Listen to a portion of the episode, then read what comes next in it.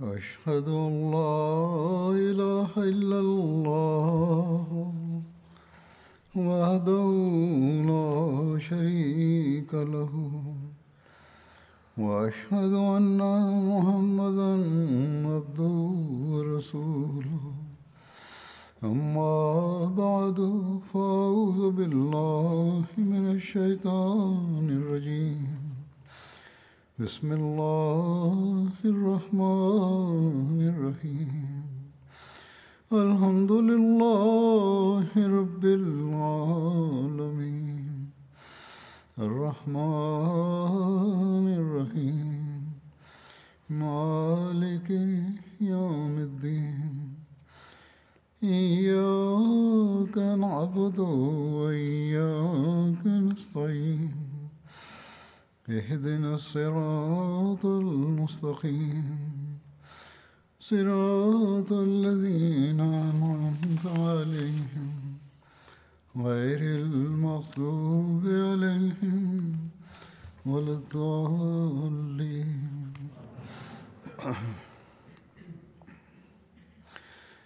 آج 27 مئی ہے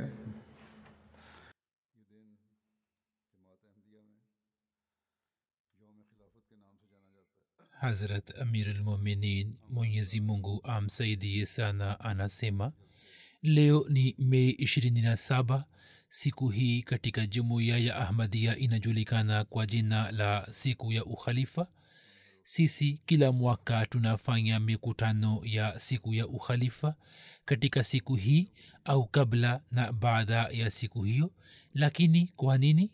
Jibu la swali hili daima tunatakiwa tuliweke mbele yetu na tunapaswa kuwaambia watoto wetu na kizazi chetu kufikiri na kutafakari juu yake.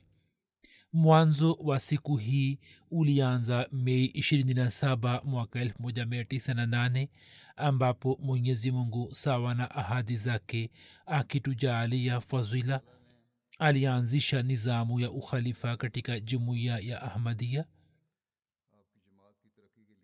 mwenyezi mungu alikuwa amemwahidi hatmasihe maud alahsatu wassalam ahadi ya kuipatia jumuiya yake maendeleo. Na siku ile akaitimiza ahadi hiyo. Hatmasihe maud alahsatu wassalam alikuwa anaiambia jumuiya yake tangu muda mrefu ya kwamba hakuna mtu anayeweza kukwepa mauti. Manabii pia pale wanapotimiza kazi yao hapo allah huwafisha vile vile. Hatmasihi maud alah ssalam alikuwa anaitayarisha jumuiya akiiambia ya kwamba muda wa kuondoka kwake ukaribu lakini pamoja na hayo alikuwa anatoa habari hii njema ya kwamba jumuiya aliyoanzisha yeye jumuiya hiyo itakuwa na kustawi na itaenea na ahadi ambazo allah amemfanyia lazima zitatimia kwa fadhili ya allah jumuiya itapata maendeleo na hakuna awezaye kuzuia maendeleo yake. Mtume mtukufu salallahu alaihi wasallam pia katika kauli yake moja ameeleza hali ya zama zake hadi zama za akharin yani hatmasihi maud alahi ssalam na kisha nizamu ya ukhalifa itakayoanzishwa na hatmasihi maud alah ssalam hivyo mtume salallahu alaihi waalaihi wasallam alisema katika kikao kimoja cha masohaba zake unabii utakuwa baina yenu mpaka apendapo allah yani dhati ya mtume salallahu alaihi wasallam atabaki katika masohaba kisha yeye atauondoa na ukhalifa juu ya msingi wa unabii utaanza. Yani ukhalifa ulioongoka utaanza ambao utakuwa wenye kufuata kikamilifu nyayo za unabii. Kisha allah atakapopenda ataiondoa neema ile khalifa mtukufu ayadahullahu taala anasema kwamba tangu muda mrefu kuhusiana na masahaba wa badr naendelea kuwazungumzia makhalifa walioongoka pia. Siku hizi naendelea kueleza kuhusu hat abubakar sidik raziallahu anhu katika kuwazungumzia makhalifa wote. Jambo hili ni wazi kama mchana ya kwamba wote wakizama katika utii wa mtume salallahu alehi wasallam na wakifuata qurani tukufu wali wakifuata qurani tukufu katika maisha yao walipitisha muda wa ukhalifa wao. Kana kwamba katika kila hali na katika kila muda walijaribu kufuata nyayo za mtume salallah salam walijaribu kufuata nyayo za utume mtume salallahu wasalam akiendelea mbele anasema ya kwamba kisha sawa na mpango wa allah utapatikana ufalme wa kuuzi ambao kwa sababu yake watu watavunjika moyo na watahisi taabu na shida. Zama hiyo itakwisha na sawa na kudra yake ya pili utapatikana ufalme wa mabavu na historia imeona hayo yote bali hadi leo viongozi wa waislamu walioacha dini na wamekwenda mbali na dini wanaendelea kuwatendea hivi hivi wananchi wao ziwe serikali za kisiasa au uwe ufalme fulani liwe kundi moja au jingine kila anayepata utawala dunia inamtawala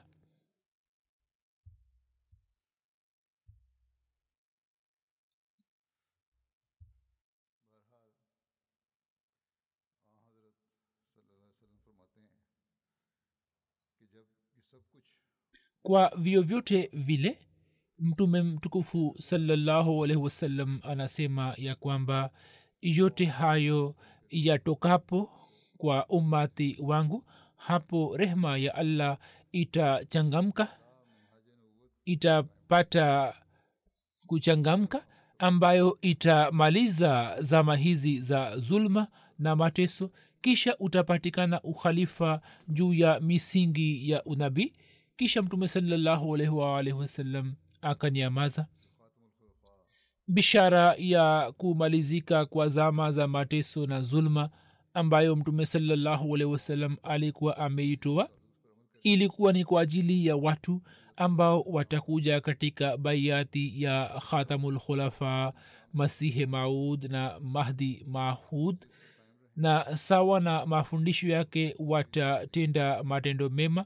Mwenyezi mungu amekwisha panga tayari. Sasa kama watu wasije chini ya mpango huo na waendelee kugoma basi matokeo yake yatakuwa yale yale ambayo waislamu wanayaona katika zama hizi. Mwenyezi mungu awajalie watu hawa wawe na akili na wapate busara ili waweze kumtambua mtumishi mkweli wa mtume salallahu alaihi waalaihi wasallam.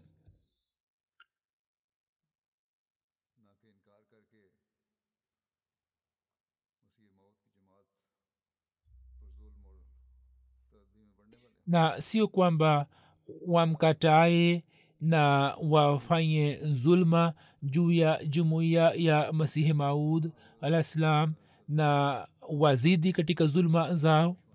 Kwa vyovyote vile jambo hili liwe wazi ya kwamba kunyamaza kwa mtume salallahu alaihi waalaihi wasallam kunaonyesha yani baada ya kusema kwamba ukhalifa utapatikana juu ya misingi ya unabii katika zama za mwisho kisha akanyamaza.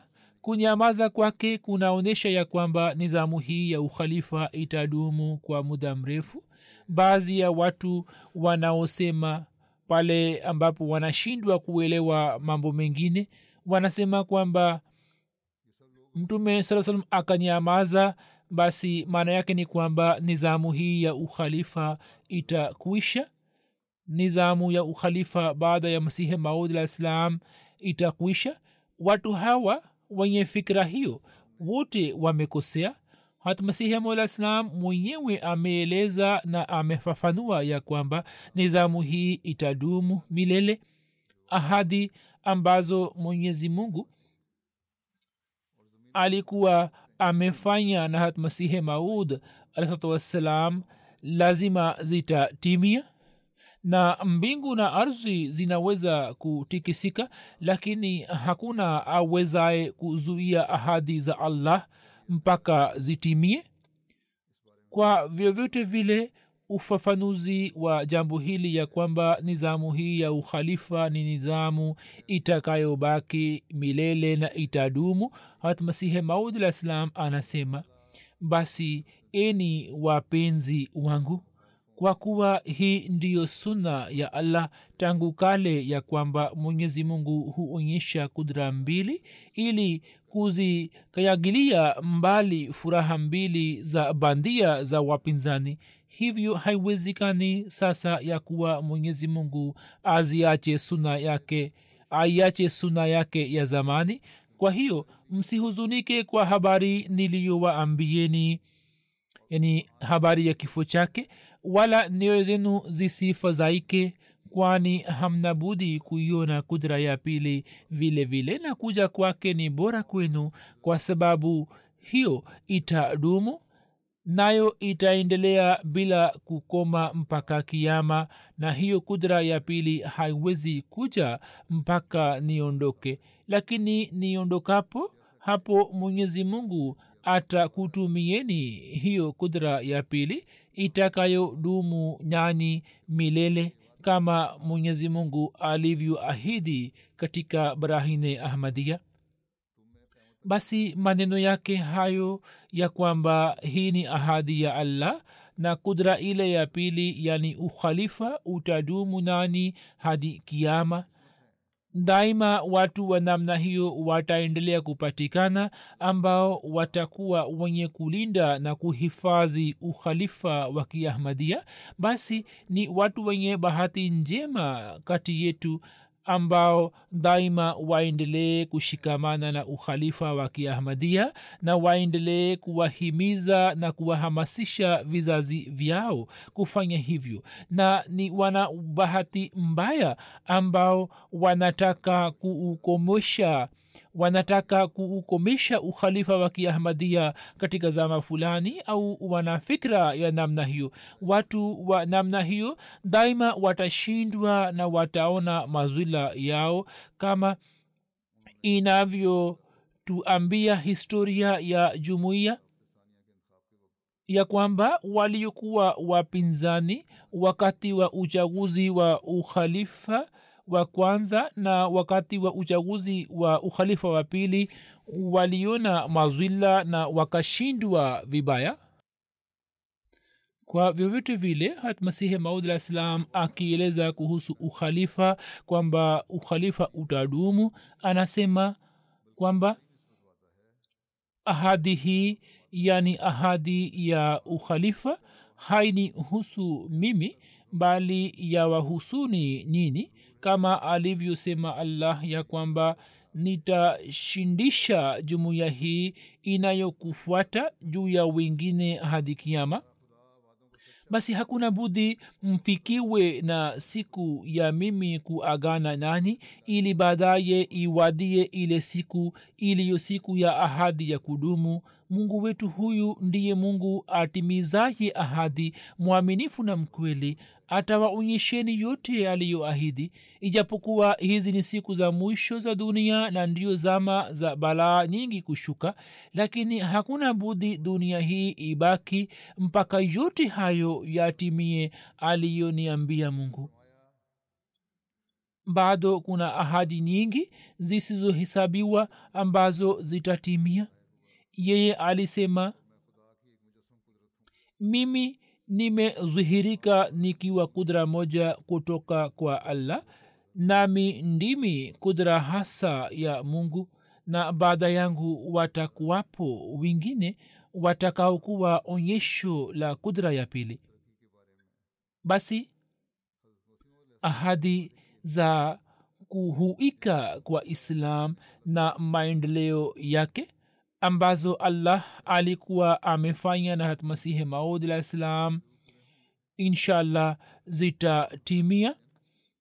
Na mambo ambayo allah amemwambia lazima yatatimia na ahadi zile zitatimia. Na mungu akijalia jumuiya itaona siku za ushindi wa islam. Jumuiya itapata maendeleo na itaona ushindi wake inshallah watu ambao wataendelea kushikamana na ukhalifa wao watakuwa warithi wa fadhili za allah. Jumuiya ya ahmadia lazima itaenea duniani na hiyo ndiyo ambayo masihi maudi alahsatu wassalam amesema. Hivyo anasema kuhusu ushindi wa jumuiya yake kwamba hii ni suna ya mwenyezi mungu ambayo suna hii tangu alipomuumba binadamu katika ardhi aliendelea kudhihirisha ya kwamba yeye huwasaidia manabii na mitume wake na huwapa ushindi kama asemavyo kataballahu la aghlibanna ana wa rusuli. Na ushindi muradi wake ni ya kwamba kama yanavyokuwa matakwa ya mitume na manabii ya kuwa hoja ya mungu ikamiliki ardhini na asiweze yeyote awaye kushindana naye ndivyo anavyodhihirisha mwenyezi mungu ukweli wao kwa ishara zenye nguvu na kweli ile wanayotaka kuizagaza kote duniani anapanda mbegu zake kwa mikono yao lakini haitimizi kazi hii kikamilifu kwa mkono wao bali huonyesha mkono wa pili wa kudra yake na huleta sababu ambazo kwa njia hizo hutimia miradi iliyobakia kadri fulani kutimia basi bishara hizi ambazo masihi maud alahsatu wassalam amezieleza na ahadi za allah alizozisimulia zitafikia ukamilifu wake na nizamu hii ya ukhalifa iliyoanza baada yake. Katika nizamu hiyo ya ukhalifa katika nizamu hiyo inayoendelea ya ukhalifa ahadi hizo zitapata kutimia mwenyezi mungu amekwisha panga kwamba jumuiya itapata maendeleo na anaendelea kuijaalia jamaat maendeleo. Yeye mwenyewe anawaongoza wanajamaat na watu mbalimbali na anawaunganisha na ukhalifa. Waila hiyo ni nje ya uwezo wa mtu kuwaunganisha watu na khalifa wa zama katika kiunganishi imara ambacho kisiwe na mfano wake. Hiyo ni nje ya uwezo wa binadamu.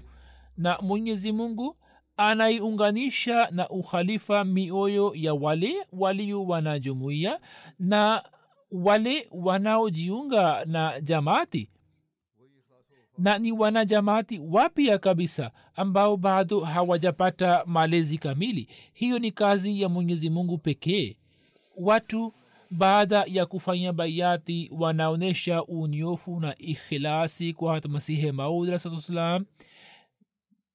basi kwa ajili ya kutimiza shabaha ya ujio wake wanaonyesha unyofu na ikhilasi ile ile kwa khalifa wa zama na wanaendelea kuonyesha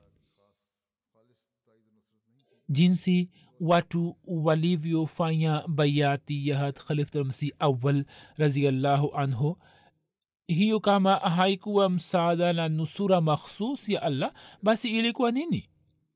Ukiacha watu wachache tu wenye tabia ya unafiki ambao wanakuwepo na wanapatikana katika kila jumuiya wapenda ukhalifa na wenye kujitolea kwa ukhalifa wakaendelea kuzidi na kuongezeka. Na waliokuwa wanafiki khalifmsi al awal akawakemea sana na akawaweka katika sehemu yao. Nao hawakuthubutu kuinua kichwa chao kisha wakati wa uchaguzi wa ukhalifa wa pili licha ya kupiga kelele kwa wapinzani hawa hawa ambao katika ukhalifa wa kwanza wakiwa na unafiki wao walikuwa katika jamaati wakaanza kuupinga tena ukhalifa wake. Lakini jumuiya kwa kutaja jina la hat mirza mahmud ahmad sahib ikafanya baiati ya khalifulmasih thani raziallahu anhu ijapokuwa wanafiki hawa wakapiga kelele na wakajaribu kusambaza fitina na ufisadi na kisha dunia ikashuhudia jinsi jumuiya ilivyoendelea kupata maendeleo kwa kasi vituo vya mahubiri vilifunguka duniani misikiti ikajengwa na vitabu vikachapishwa. Kazi ambazo hatmasihi maud alah salam alikuwa amekuja kuzifanya zikaendelea kusonga mbele kisha katika ukhalifa wa thalitha japokuwa serikali ya wakati ule iliishambulia jumuiya vikali na kwa nguvu zote lakini mwenyezi mungu akaijaalia jumuiya maendeleo makubwa waliojaribu kuifilisisha jumuiya wakaaga dunia hii wakiwa na hali mbaya. Kisha katika ukhalifa wa nne mlango mpya wa maendeleo ukafunguka na tukaona manzari mapya ya misaada na nusura za mwenyezi mungu na njia mpya mpya za kusambaza islam zikafunguka. Waliofikiri kukata mkono wa khalifa wa zama mikono yao ikakatika na miili yao ikawa vipande vipande angani lakini jumuiya ikaendelea kupiga hatua katika maendeleo. Uwanja wa mahubiri ukapanuka mta ikaanza ambayo ikawa sababu ya kufikisha ujumbe wa jamaat katika kila nyumba. Hiyo ndiyo alama ya kutimia kwa ahadi za allah alizofanya nahat masihe maud alahsatu wassalam. Na kama kuna mtu awezaye kuelewa basi kama hii sio kutimia kwa ahadi ya allah basi ni kitu gani hicho? Kisha katika ukhalifa wa khamisa mwenyezi mungu akaonyesha manzari za nusra yake. Katika mta njia mpya zikafunguka za kufikisha ujumbe wa islam na kutimiza shabaha ya ujio wa hatmasihi malislam na chanali nane katika lugha mbalimbali zikaanza kurusha matangazo ya kidini na tafsiri za vipindi mbalimbali zikaanza kufanywa katika lugha mbalimbali za dunia na mta ikaanza kufika katika kila kona ya dunia pale ambapo ilikuwa haikufika na ujumbe wa jumuiya ya waislamu wa ahmadia ukaanza kuwafikia watu wa huko na watu wa maeneo yale katika lugha yao ambao ukawawezesha malaki ya watu kujiunga na jumuiya ya ahmadia kisha pamoja na vipindi vya mta na vipindi vya redio mwenyezi mungu mwenyewe akawaongoza watu na kwa kupitia ndoto na ruya na njozi na vitabu vya jamaati akawajaalia wengi kukubali ujumbe wa ahmadia sisi tunapoangalia historia ya ahmadia tunapata kuelewa ya kwamba tunapata kuelewa jinsi allah subhanahu wataala alivyokuwa anawaongoza watu mbalimbali ili wamkubali hatmasihi maud alsalam katika zama zake. Kisha silsila hiyo hiyo ikaendelea kujiri na kupatikana katika zama za halkhamsi awal raziallahu anhu na allah akaendelea kuwaongoza watu na watu wenye tabia njema watu wenye asili njema wakaendelea kuingia katika jumuiya. Kisha kuna matukio mengi yatokayo katika ukhalifa wa thania na katika familia za zamani. Masimulizi haya yanaendelea kujiri jinsi allah alivyowajaalia mababu zao kukubali haki kisha katika ukhalifa wa thalitha silsila hiyo hiyo inaonekana na katika ukhalifa wa nne mwenyezi mungu akawajaalia watu wengi wenye tabia njema kukubali ahmadiyat.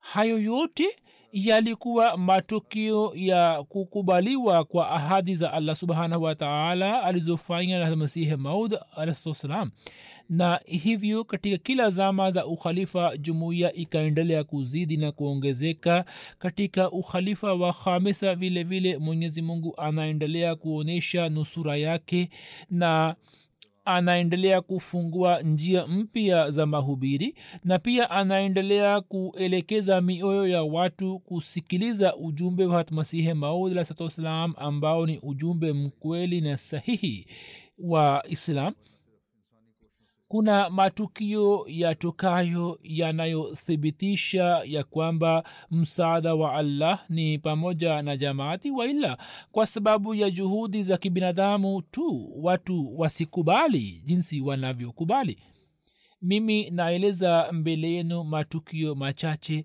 jinsi allah alivyofanya mipango ya kuwaelekeza watu kujua na kutambua jamaati na kisha kujiunga na jamaati na ukweli wa jumuiya ukafunguka kwao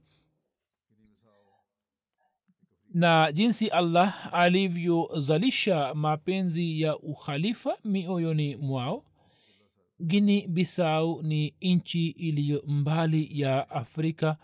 Katika nchi hiyo alikuwepo mtu mmoja mkristo bwana abdullah swahib yeye anasimulia ya kwamba muda mchache kabla yeye aliona ndoto ya kwamba kuna mtu mwenye ndevu nyeupe ambaye amevaa kilemba na anawahutubia watu na watu wanasikiliza hutuba yake kwa ukimya kabisa. Njia yake ya kutoa hutuba ilikuwa ni njia ya kawaida tu na anasema kwamba ilikuwa tofauti na sisi. Yeye alipoamka hakuweza kuelewa chochote kuhusu ndoto yake. Kisha akasahau ndoto yake. Baada ya siku chache akaona tena ndoto iliyofanana na ndoto ile na hapo uso wa mtu huyo ukaingia kichwani mwake. Kisha akaona ndoto ile kwa mara ya tatu lakini yeye akaendelea kutumia kila njia ili aweze kujua na kufahamu kwamba mtu huyo ambaye anamwona katika ndoto ni nani lakini hakuweza kujua. Siku moja kwa bahati nzuri tu akaendelea kutembelea akaenda kuutembelea msikiti wetu katika mji wa firin karibu na kijiji chake. Siku ile ilikuwa ijumaa wanajumuia walikuwa wanasikiliza hutuba yangu ya ijumaa juu ya mta yeye anasema kwamba aliponiona akamuuliza mwalimu ya kwamba mtu huyo ni nani ambaye anatoa hutuba? Mwalimu akasema kwamba huyu ni khalifa wetu mtu huyo akaendelea kusikiliza hutuba kwa ukimya tu na baada ya hutuba ya ijumaa akaswali pamoja na wanajumuiya wengine. Akaswali swala ya ijumaa. Baada ya swala akasimama mara moja na akasema kwamba leo mimi nakubali islam. Na akawaambia wanajumuiya ya kwamba mwenyezi mungu amenionyesha mara tatu mtu huyo katika ndoto yangu ambaye alikuwa ameniathiri sana nami kwa muda mrefu nilikuwa namtafuta lakini leo kwa bahati njema nimekuja katika misikiti wenu na nimeona khalifa wenu. Ni uso ule ule niliyoona katika ndoto yangu na ni manzari yale yale niliyoona katika ruya yangu ya kwamba watu wameketi kwa ukimya na wanasikiliza hutuba yake. Hivyo mimi naingia katika islam na ahmadiyat khalifa mtukufu anasema kwamba mkazi wa nchi iliyo mbali sana jinsi allah anavyoongoza ya kwamba kwanza yeye anaona ndoto kisha mwenyezi mungu anamwandalia mipango ili aweze kushuhudia ukweli wa jamaati. Baadhi ya watu wanasema ya kwamba kwa nini hiyo haitokei pamoja nasi? Hiyo ni fadhili ya allah.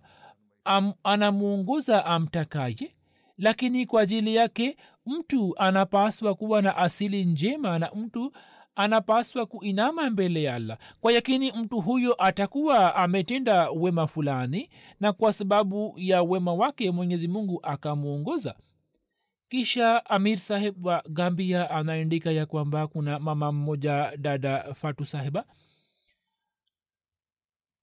ambaye umri wake ni kama miaka sitini mama huyo anasema ya kwamba baadhi ya wajumbe wa kundi moja la kiislam walikuja kwetu na wakaanza kuongea zidi ya jumuiya wakisema ya kwamba wahamadia ni makafiri na hawezi kuingia peponi na hamtakiwi kujenga nao uhusiano wowote. Watu wengi wa kijiji wakakubali mambo yao lakini mama huyo anasema kwamba yeye akapata wasiwasi na yeye akaanza kufanya maombi ili mwenyezi mungu amuongoze. Baada ya siku chache akaona ndoto ya kwamba watu wa kundi hilo hilo la kiislam waliokuwa wametembelea kijiji hicho. Macho yao japokuwa yanang'aa kama nyota na pia wameshika kurani tukufu mkononi mwao lakini wao wanalalamika na wanapiga kelele wakisema kwamba wao hawezi kuona maandishi ya kurani tukufu hapo wakaanza kupiga kelele ya kwamba mwenyezi mungu amewapofusha na hivyo wao hawawezi kuchuma hela na wamezalilika na wameangamia. Mama huyo anasema kwamba pia nikaona katika ndoto ya kuwa wajumbe wa kundi hilo wanataka kupeana mkono na khalifa wa jumuiya ya ahmadia lakini hawakuweza kupeana mkono na wakakiri ya kwamba bila shaka jumuiya ni kweli lakini sisi tukikubali jumuiya basi wafuasi wetu watatuacha. Mama huyo akawasimulia familia yake ndoto yake na akafanya utabiri khalifa mtukufu anasema kwamba baadhi ya watu wanafikiri kwamba waafrika hawezi kufanya utabiri lakini mama huyo akafanya utabiri wa ndoto yake akisema kwamba japokuwa macho yao yalikuwa yanangaa lakini walishindwa kutambua maandishi ya kurani tukufu maana yake ni kwamba wao wamekusha potea kabisa na wamekuwa mbali na haki. Matukio ya ajabu yanatokea kwa watu mbalimbali mbali, na inaonekana ya kwamba msaada makhsus wa allah unawaonyesha manzari haya. Guatemala ni nchi katika nchi za marekani kusini kuna sehemu itwayo san marcus mipakani mwa nchi ya mexico ambayo ina umbali wa kilomita mia mbili na hamsini kutoka msikiti wetu. Na hapo hapa huku kuna mama mmoja yurunika sahiba ye anasema kwamba miaka kumi kabla nilikuwa nimeona katika ndoto ya kwamba mtu mmoja amenijia na akasema kwamba njia ya ukweli ni islam. Akaniambia kusoma kurani tukufu mimi nikasema kwamba sijui kusoma lakini mtu huyo akasema kwamba wewe unaweza kusoma. Asubuhi nikawaambia baba yangu na mume wangu kuhusu ndoto hiyo.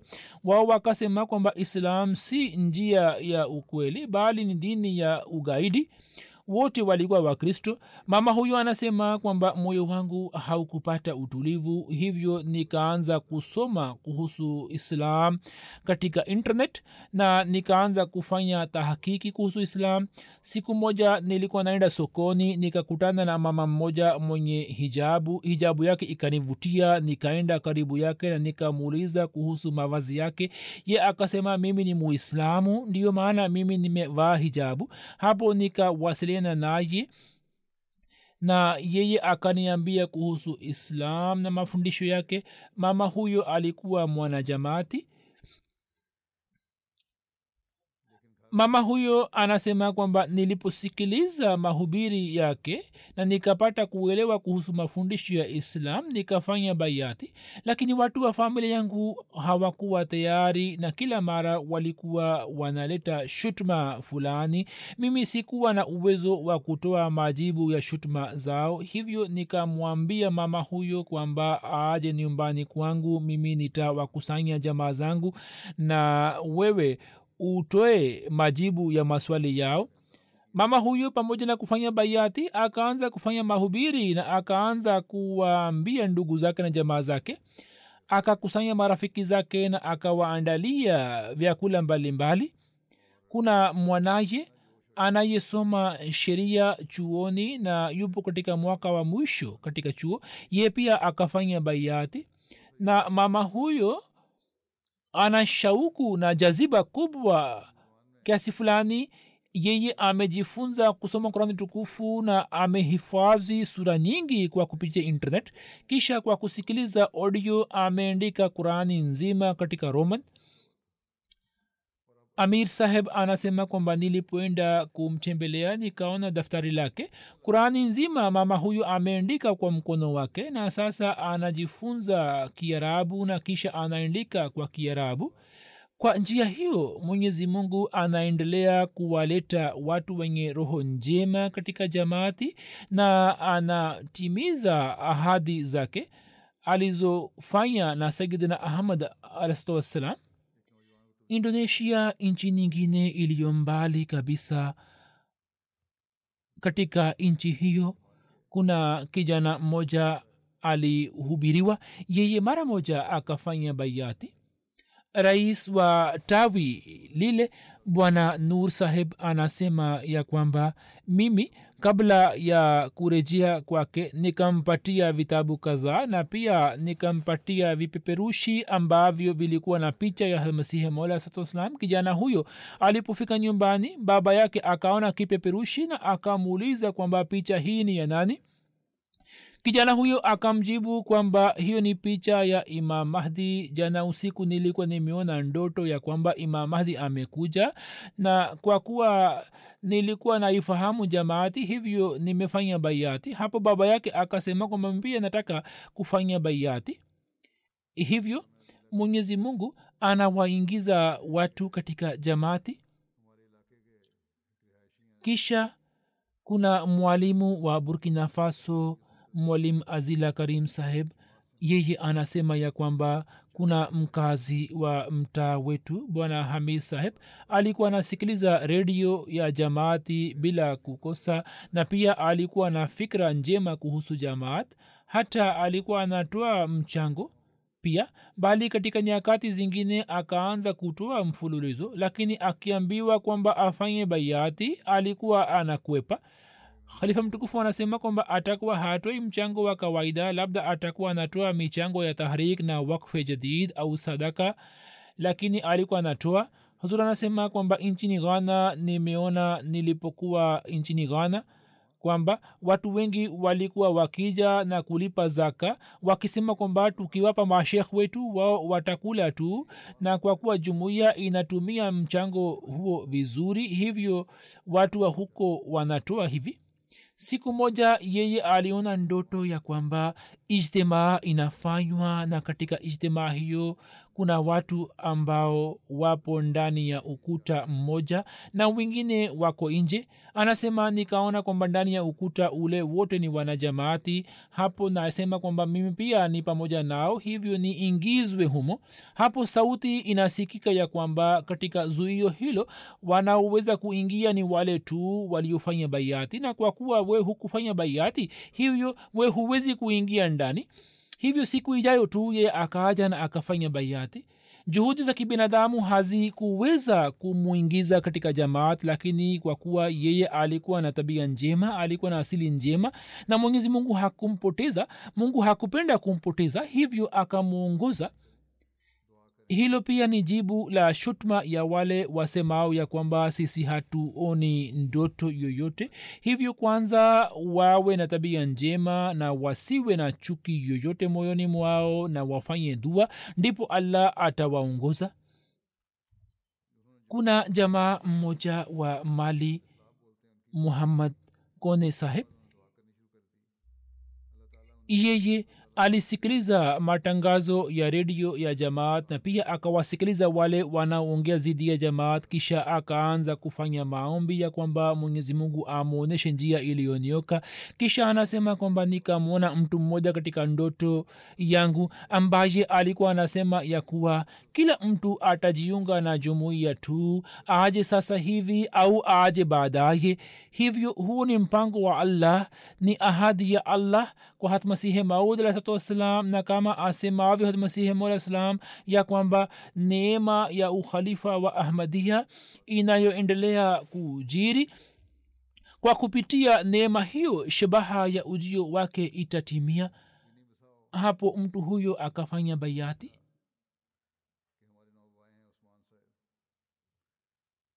kisha mbashiri wa gini bisau anaandika ya kwamba kuna mwanajumuiya wetu bwana osman sahib. Yeye alipata taarifa ya kwamba jamaa zake wingi wanaendelea kujiunga na jamaati. Yeye akawakusanya mashekh na akawaleta ili aweze kuipinga jamaati. Mwalimu wetu akamwambia kwamba kupinga unaweza kupinga hatuwezi kukuzuia lakini angalau mara moja tu usikilize ujumbe wetu. Kisha unaweza kupinga lakini kwa dalili. Mashekh wakakataa kuja kusikiliza ujumbe wa jamaat lakini othman sahib akapokea mwaliko wake na akaaja kusikia ujumbe wa jamaat yeye akaambiwa kuhusu ujio wa hatmasihe maud alahsalam siku ile alipokuja ilikuwa siku ya ijumaa na hutuba yangu ilikuwa inarushwa juu ya mta sisi tukamwambia kwamba asikilize hutuba kama ana muda. Ye akasema kwamba sina muda mwingi lakini naweza kusikiliza kwa muda mfupi tu. Lakini alipoanza kusikiliza hutuba akasahau kuhusu muda wake na akasikiliza hutuba nzima. Baadaye akasema kwamba jumuiya ya ahmadia haiwezi kuwa kafiri kama nilivyosikiliza kwani khalifa wenu anaeleza sera za masahaba wa mtume salallahu alaihi waalaihi wasallam na jumuiya iliyo kafiri haiwezi kufanya hivyo. Kisha yeye akaacha kuipinga jamaat na baada ya muda kidogo akajiunga na jamaati pamoja na familia yake. Na sasa anaendelea kuwahubiri wengine na anatoa michango bila kukosa. Hiyo pia ni athari inayotokana na hutuba ambayo allah anaitia katika hutuba za khalifa wa zama kongo kinshasa kuna mwalimu wetu ambaye anasema ya kwamba tulianza kufanya mahubiri katika eneo moja. Watu wasiokuwa wahamadia wakaanza kutupinga vikali baada ya miezi mitatu. Siku moja katika wapinzani hawa hawa mtu mmoja osman saheb akawasiliana nasi na akasema kwamba mimi na familia yangu tunataka kujiunga na jamaat. Alipoulizwa sababu yake. Akasema kwamba siku moja mke wangu alikuwa anatazama chaneli ya kisatelit hapo chaneli yenu mta ikaonekana kwa kuwa ye alikuwa anajua kwamba mimi ni adui wa jamaat hivyo akaniita.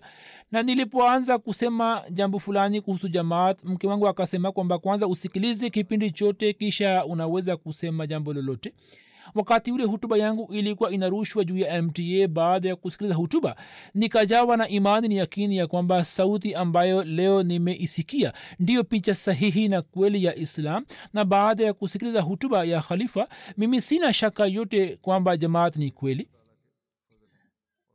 huzur anasema kwamba hiyo si sifa yangu bali mwenyezi mungu kwa kupitia ukhalifa ametoa ahadi ya kutimiza shabaha yake. Hizi ni fadhila za allah na masimulizi yake. Mbashiri mkuu wa gini bisau anasema kwamba tulifanya mahubiri katika kijiji kimoja na watu wengi wakajiunga na jamaati isipokuwa kuna familia nne zilizokataa kupokea ahmadiyat timu yetu ilipofika huko kuweka mta mwalim saheb akawaita watu hawa waliokuwa wamekataa kupokea ahmadiyat na akawaambia kwamba tuna chanel yetu ya kiislam njoni mkaione na mtaweza kuangalia na kuona picha ya hatmasihi mola salam na picha ya khalifa wazama anasema kwamba tulipomaliza kazi yetu ya kuweka mta na baada ya swala baada ya kuswali swala tulipowasha televisheni wakati ule hutuba ya ijumaa ilikuwa inarushwa juu ya mta watu hawa wasikuwa wahamadia wakasikiliza hutuba kwa umakini mkubwa na wakaendelea kuniona na hutuba ilikuwa inarushwa kwa kiingereza mwalimu akasema kwamba mimi naweka mbele yenu tafsiri yake lakini wao wakasema kwamba sisi hatuelewi lakini tunaweza kusema kwamba mtu huyo anayeongea hawezi kusema uongo na kama huyu ni khalifa wa jumuiya ya ahmadia basi jamaat haiwezi kuwa jumuiya uongo. Na wakati ule ule wakatangaza kukubali ahmadia kutoka nchi ya mali mwalimu wetu anaandika kwamba mtu mmoja alitujia katika misheni yetu na akatuambia kwamba mimi nasikiliza redio yenu bila kukosa na nataka kufanya baiati bwana huyo akajaza fomu na mtu huyo alikuwa msomi hivyo akasema kwamba kama kuna vitabu vya kifaransa basi munipatie ili niweze kunufaika navyo na pia niwapatie wenzangu. Mwalimu akampatia kitabu kiitwacho mgogoro wa dunia na njia ya kuelekea kwenye amani. Mwalimu akampatia tafsiri ya kifaransa. Ye akafungua kitabu na akaona picha na akaanza kulia. Kisha akasema kwamba mimi nilikuwa katika daun na nilikuwa namwomba mungu kwamba aniongoze kwenye njia iliyonyoka wakati ule nilikuwa nimemwona mara nyingi khalifatulmasih katika ndoto yangu. Na mimi nilikuwa sijui kwamba mtu huyo ni nani lakini leo nimeelewa kwamba dua yangu imekubaliwa na mwenyezi mungu. Ameniongoza nasma sahiba ni mwanajumuiya ni mama mwarabu anasema kwamba miaka miwili kabla ya kufanya bayati niliona picha ya masihi waislam na nikaelekea kwa picha ile na nikasema na hapo kabla ye anasema kwamba ulikuwa umeeleza kuhusu mtoto fulani ambaye alikuwa amechora mistari na alikuwa ameandika kwamba huzur mimi nakupenda sana. Mama huyu anasema kwamba watoto hawasemi uongo na nilikuwa na athari kubwa sana moyoni mwangu kuhusu mtoto huyo. Ye akafanya bayati. Baada ya muda fulani anasema kwamba nilipoona picha ya masihi malislam na nikaelekea kwake na nikasema kwamba maumbile yako yananiambia kwamba wewe ni mtu mwema na husemi uongo lakini pamoja na haya yote siwezi kusadikisha kwamba wewe umetoka kutoka kwa allah anasema kwamba baada ya miaka miwili nikasoma zaidi na mwanzoni mwa elfu mbili kumi na sita nikafanya baiati lakini bado nilikuwa na mashaka kuhusu ukhalifa. Shetani ya nafsi yangu alikuwa anasema kwamba kivipi mimi ni kubali mtu ambaye anadai kuwa khalifa? Kwa mwindikie barua na nimweleze hali yangu? Ukhalifa una faida gani? Anasema kwamba mashaka yangu hayo yakaondoka kwa sababu ya kusoma kitabu cha musleh maud kiitwacho khilafati rashida na kitabu chako nizamu, nizamu ya ukhalifa na utii wake. Kisha nikaandika barua na nikapokea jibu lako. Hapo nikaondokewa na mashaka yote na nikajawa na imani na yakini kwamba ukhalifa ni ukhalifa ambao unafuata nyayo za masihi waislam kisha anasema kwamba mapenzi ambayo allah anatia mwenyewe moyoni anatia kwa nguvu zote na sisi tunakuwa hatujui sababu zake. Kisha anasema kwamba ndiyo maana wanajamaati wengi wana wanampenda masihi waislam na wanapenda makhalifa zake kama watoto wanavyowapenda wengine. Na kabla ya kufanya bayati nilikuwa sijui kuhusu mapenzi hayo kutoka nigeria mbashiri anasema kwamba katika kipindi kimoja cha maswali na majibu watu walianza kuzungumza kwamba badala ya kuwaita watoto kwa jina la baba yao waitwe kwa majina ya kifamilia waitwe kwa majina ya mabu, mababu zao hapo wakaambiwa kwamba mafundisho ya qurani yanasema kwamba muwaite watoto kwa majina ya baba zao. Na lakini baadhi ya watu wasiko waahmadia na wanajamaati wapya walikuwa hawakurizika juu ya hilo. Lakini baada ya siku mbili ulipokuwa ukitoa hutuba kuhusu maswahaba ukaeleza matukio ya zaid bin thabit na ukaeleza kwamba waarabu walikuwa wamemwita zaid bin muhammad hapo mwenyezi mungu akateremsha amri kwamba zaid aitwe kwa jina la baba yake. Kwa kusikiliza hutuba hiyo jumuiya nzima na watu wengine wote wakafurahi sana ambao walikuwa wakijadiliana siku mbili kabla kwamba sasa khalifa wazama ametuongoza baadhi ya watu wakapata wazo kwamba labda katika siku hizi mbashiri atakuwa amefikisha habari hii kwa khalifa. Ndiyo maana ye ameeleza. Lakini mbashiri akasema kwamba mimi sikumwambia jambo lolote. Kisha anasema kwamba sisi tulifurahi sana kwamba mwenyezi mungu ametupatia jibu la swali letu.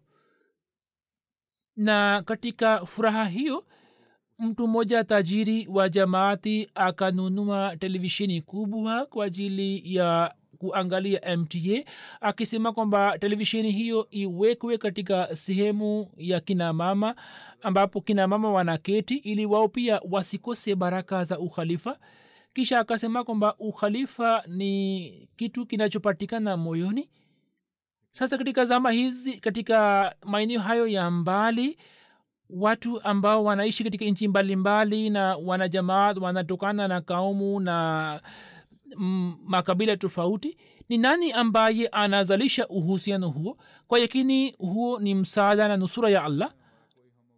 Kisha mama moja wa norway brifan sahiba anasema kwamba kila mwanajumuia mkweli anasema kwamba khalifa wetu anaishi katika macho yetu na katika mioyo yetu na sisi tunamwombea katika dunia hii sisi hatuna jambo isipokuwa tufikiri njia mbalimbali mbali za kukufurahisha na kukujalia kubeba mzigo wako.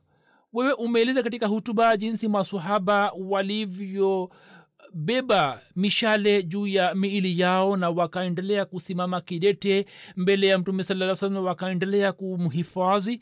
Mimi kwa kuona hayo na tafakari kwamba kama ningekuwa mimi ningefanya nini je ningeendelea kusimama kidete? Kisha nafanya maombi kwamba mungu atujalie ili tuweze kumlinda khalifa wa zama na ukhalifa kama masoba walivyomlinda mtume saa salam na mimi nafanya maombi tangu miaka mingi kwamba mwenyezi mungu akutirimshie malaika ambao waendelee kukuzingira na kukulinda. Hiyo ni ikhilasi na uhusiano wa unyofu ambao allah anauzalisha katika mioyo ya watu hawa. Na inshallah hadi siku ya kiama mwenyezi mungu ataendelea kuijaalia jumuiya ya masih islam watu wa namna hiyo na ataendelea kuujaalia ukhalifa wa kiahmadia watu wa dunia hawezi kuelewa hilo. Katika ujerumani mwarabu moja alifanya baiati na jamaa yake moja akasema kwamba we umekuwa kadhiani hapo mwanajamaat mpya akasema kwamba nini ni waarabu mea mnaoishi hapa? Nini hamwezi kujumuika juu ya jambo moja lakini jumuiya ya ahmadia ina imamu mmoja na jumuiya inasimama na ina keti kwa amri yake.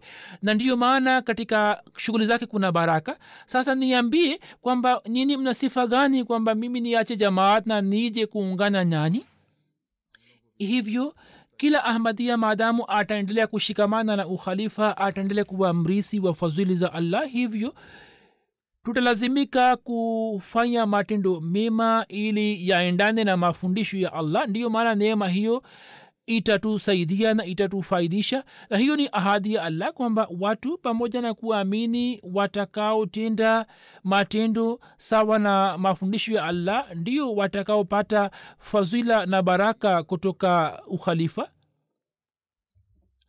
Yaani sisi pamoja na kumwamini allah kikamilifu pamoja na kutimiza haki za ibada yake tuweze kufanya amali ambazo ziwe zenye kutafuta razi ya allah ndipo tutapata fadhila hiyo na faida hiyo. Hatmasihi maislam anasema kwamba ndani ya kurani chukufu mwenyezi mungu ameunganisha imani na amali swale. Amali swale ni amal ambayo isiwe na ufisadi wowote. Ye anasema kwamba ikiwa katika nyumba moja mtu mmoja awepo mwenye amali swale matendo mema basi nyumba nzima inaswalimishwa hivyo mufahamu kwamba msipokuwa na amali swale yani matendo mema kuamini tu haileti faida yote. Hivyo tunapaswa kujichunguza kwamba shetani asije akatushambulia. Mwenyezi mungu akawajalia mababu zetu kumwamini masihi msalam au ametujaalia kumkubali. Hiyo ni hisani yake na ili tuweze kuendeleza fadhila ya hisani hiyo tutalazimika kuzidi katika imani na tuna haja ya kuchunguza kuhusu imani yetu ili kila mmoja wetu aendelee kupata sehemu ya kutosha kutoka fadhila hiyo ambayo bishara yake ilikuwa imetolewa na mtume salallahu alaihi wasallam na ahadi yake mwenyezi mungu alikuwa amefanya na masihi wasatu wassalam yani nizamu ya ukhalifa basi tuendelee kujichunguza na kujichungulia kwamba sisi kwa kiasi gani tunashikamana na ukhalifa ili sisi tukiwa pamoja tuweze kustawisha umoja wa allah duniani kote. Almasihi maud alahsatuwassalam anasema kwamba mpate habari njema ya kwamba uwanja wa kumkurubia mwenyezi mungu uko wazi uwanja wa kuelekea kwake uwazi. Kila kaumu inashughulikia kuipenda dunia na isilizingatie analolirizia mwenyezi mungu. Wale wapendao kuingilia mlango huu kwa nguvu zao zote yani wanataka kuingia kwenye mlango huu wanayo nafasi na fursa ya kuonyesha vipawa vyao na kupata zawadi maalum kutoka kwa allah. Msizani ya kwamba mungu atawapotezeni bure nini ni mbegu iliyopandwa ardhini kwa mkono wa allah? Mwenyezi mungu anasema kwamba mbegu hii itaota na kukua na yatatoka matawi yake kutoka kila upande na hatimaye itakuwa mti mkubwa kisha anasema kwamba mwenyezi mungu ameniambia ya kuwa niipashe habari jumuiya yangu ya kuwa wale walioamini na imani yao haikuchanganikana na tamaa za kidunia wala imani yao haikuchafuliwa na unafiki wala woga na imani hiyo haikukosa daraja lolote la utii. Hao ndio watu anaowarizia mungu na mungu anasema ndio hao ambao hatua yao ndiyo hatua ya kweli mambo hayo yote ameyaeleza katika kitabu cha alwasia humu alikuwa ametoa bishara ya kuanzishwa kwa ukhalifa. Basi kauli yake hiyo inatuelekeza kwamba kila mwanajamaati anapaswa kuwa na uhusiano imara na uhusiano wa ikhlasi na unyofu na ukhalifa. Na watakaoweza kufikia kiwango hicho ndio watakuwa wenye kutimiza haki ya baiati na hiyo itakapotokea ndipo tutakuwa wenye kutimiza haki ya kusherehekea siku ya ukhalifa. Mwenyezi mungu awajalie wote kwamba waweze kutimiza haki ya baiati na waweze kupata fadhili na msaada wa allah khalifa mtukufu anasema kwamba ningependa kutangaza kwamba leo jumuiya ya ahmadia ghana inasherehekea mkutano wao wa mwaka kwa siku tatu. Uh, mkutano huo ni wa siku mbili yani mei ishirini saba na ishirina nane. Jalsa hii inafanywa katika bustani ahmad na pia katika nchi nzima wameweka vituo mia moja na kumi na tisa na katika vituo hivyo kuna vituo vitano vikubwa na vituo hivi vimeunganishwa kwa kupitia audio na video. Jumuiya ya ghana ilikuwa imeanzishwa februari 1921 ambapo maulana abdurahim nair saheb raziallahu anhu akitoka london alikuwa amefika ghana. Mwaka jana jumuiya ya ghana ilikuwa na mpango wa kusherehekea karne moja ya jamaati lakini kwa sababu ya janga la korona haikuweza kufanya hivyo wameamua kwamba mwaka huu na mwakani vipindi vyao na mipango yao iendelee mwenyezi mungu aibariki jalsa salana na awajalie wahamadia wazidi katika ikhlas na unyofu jumuiya ya gambia pia inaendelea kufanya jalsa salana ya siku tatu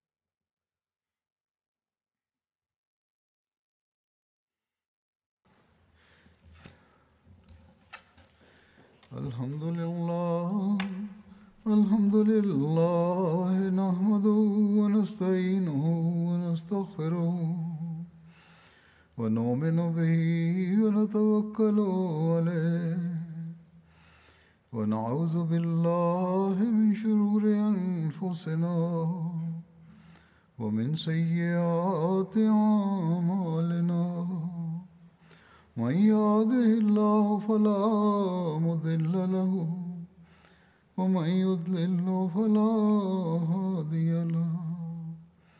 ونشهد أن لا إله إلا الله. ونشهد أن محمدا عبده ورسوله. عباد الله رحمكم الله.